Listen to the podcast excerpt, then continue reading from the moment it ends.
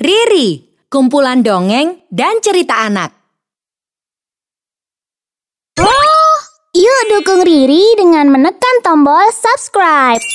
Jangan lupa bunyikan tanda lonceng untuk notifikasi. Selamat menonton. Legenda Gunung Kelut Awal musim penghujan kali ini datang lebih cepat. Udara terasa lebih sejuk.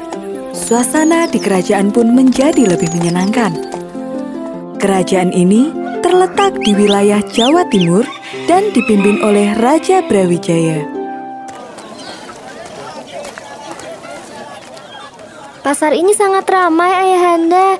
Rakyat kita sungguh makmur. Kau benar, putriku. Perhatikan baik-baik, putriku.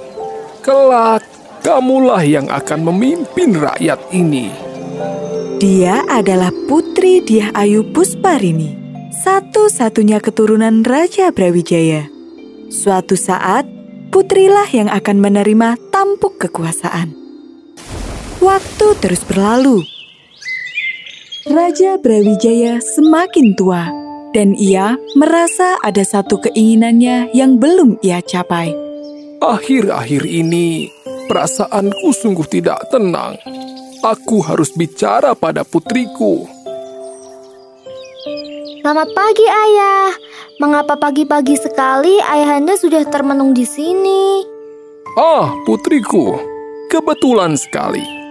Duduklah, ayah ingin bicara sebentar denganmu. Ah, jika ayahanda seperti ini, aku jadi takut. Kira-kira apa yang akan ayahanda sampaikan? Hahaha, duduklah dulu putriku. Iya ayahanda, ada apakah? Ayah saat ini sudah tua. Aku tahu ayah sudah tua. Apa yang ayah khawatirkan?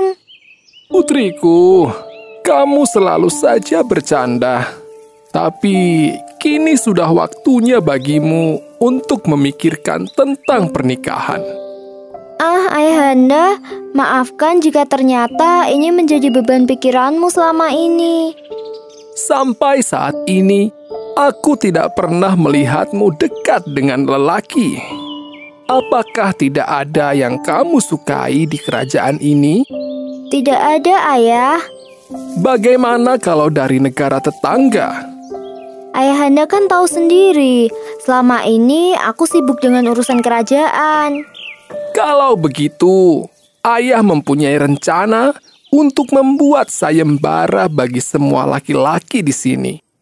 Lelaki yang terkuatlah yang nantinya akan boleh menjadi suamimu. Bagaimana? Ah, ah, jika itu kehendak ayahanda, aku akan menuruti. Keesokan paginya, sang patih dari kerajaan Jenggala mengumumkan sayembara untuk seluruh rakyat dan negara tetangga. Sayembara terbuka untuk siapa saja. Siapa yang paling kuat, dialah pemenangnya. Baginda Raja telah menyiapkan dua benda. Barang siapa yang mampu menarik tali busur ini, serta kuat mengangkat gong sakti ini, maka dialah yang berhak untuk menikah dengan putri dia Ayu Pusparini. Sontak, pengumuman tersebut membuat para lelaki tertarik untuk mengikuti sayembara itu. Heh, cuma begitu sayembaranya. Aku pasti memenangkan sayembara itu. Eits, langkai dulu kakak seperguruanmu ini. Banyak orang beranggapan bahwa sayembara itu terlalu mudah. Namun, mereka semua keliru. Hari dilaksanakan sayembara pun tiba. Pria pertama mencoba untuk menarik tali busur. Hah, kok berat ya? Sekuat apa pun dia mencoba, tali busur itu sama sekali tidak bisa ditarik. Ia pun menyerah. Hah, gagal deh mempersunting Tuan Putri. Semua pria di daerah tersebut telah mencoba untuk meregangkan tali busur dan mengangkat gong. Namun, tak satu pun yang berhasil. Gong dan busur itu bukanlah gong dan busur biasa. Sayembara sudah berlangsung berminggu-minggu. Tapi belum ada yang keluar sebagai pemenangnya. Apakah ada penantang lagi? Uh, sayembara ini ternyata sangat sulit. Benar, mungkin saja tidak akan ada pemenangnya. Adakah yang mau mencoba lagi? Suasana di alun-alun istana tiba-tiba saja sunyi. Sudah tidak ada seorang pun yang maju untuk mengikuti sayembara. Izinkan aku ikut. Suara itu terdengar keras dan mengagetkan semua orang. Dia adalah Lembu Suro, pemuda gagah yang terlahir dengan kepala mirip seekor sapi. Lembu Suro pun mulai menarik tali busur. Dia mampu menarik tali busur itu dengan mudah. Ah, ternyata bisa ditarik dengan mudah. Begitu pula ketika mengangkat gong, ia mengangkatnya dengan mudah. Hal ini tentu saja membuat kaget Raja Brawijaya. Baginda Raja, aku telah berhasil memenuhi kedua syaratmu. Raja Brawijaya terlihat bingung. Di satu sisi, ia harus memenuhi janjinya agar tetap menjadi raja yang adil. Namun di sisi lain, ia ragu untuk menikahkan anaknya dengan orang berkepala lembu. Raja melirik ke arah putrinya yang terlihat cemas. Ternyata sang putri pun berpikiran sama. Dia tidak menyangka jika pemenangnya adalah pemuda dengan tampang yang aneh.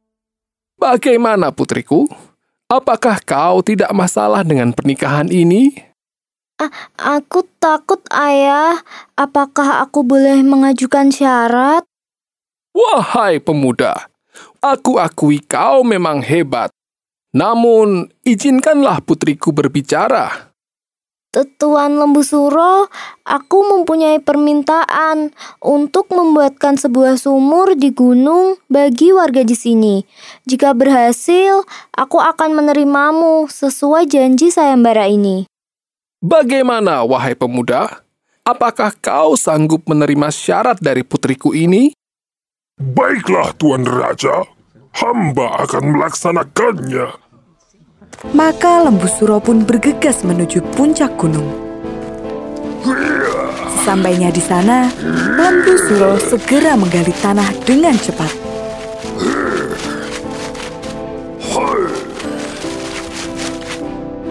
Dalam sekejap, sumur itu sudah hampir jadi.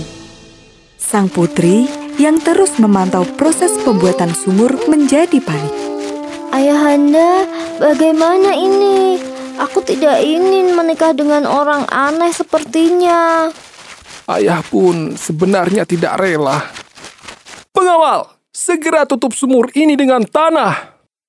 Para pengawal bergegas melaksanakan perintah rajanya tersebut. Mereka menimbun sumur itu dengan tanah. Apa-apaan ini? Mengapa kalian menimbun lagi sumur yang kubuat?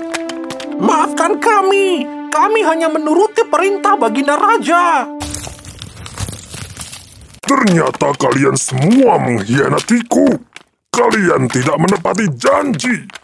Dengan lantang, ia bersumpah dalam bahasa Jawa. Yoh, wong kediri besok bakal petok piwalesku sing makaping-kaping. Yaiku, kediri bakal dadi kali, blitar dadi latar, tulung agung bakal dadi gedung. Hal itu berarti, ya, orang Kediri besok akan mendapatkan balasanku yang sangat besar. Kediri akan menjadi sungai, Blitar akan menjadi daratan, dan Tulung Agung akan menjadi danau. Setiap kali Gunung Kelut meletus, masyarakat setempat mengatakan Lembu Suro sedang balas dendam. Sebagai tolak bala, penduduk di lereng Gunung Kelut memberikan sesaji yang disebut larung sesaji, yang dilakukan setiap tanggal 23 bulan Suro. Pesan dari cerita ini adalah, jika telah memiliki janji, sudah sepatutnya lah untuk ditepati. Halo teman-teman dan kakak-kakak semua. Pengen bisa bikin komik, game, dan animasi seperti Riri? Ikuti pelatihannya di Game Lab aja.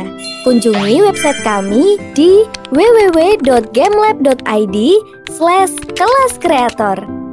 Dijamin gampang, siapa aja bisa.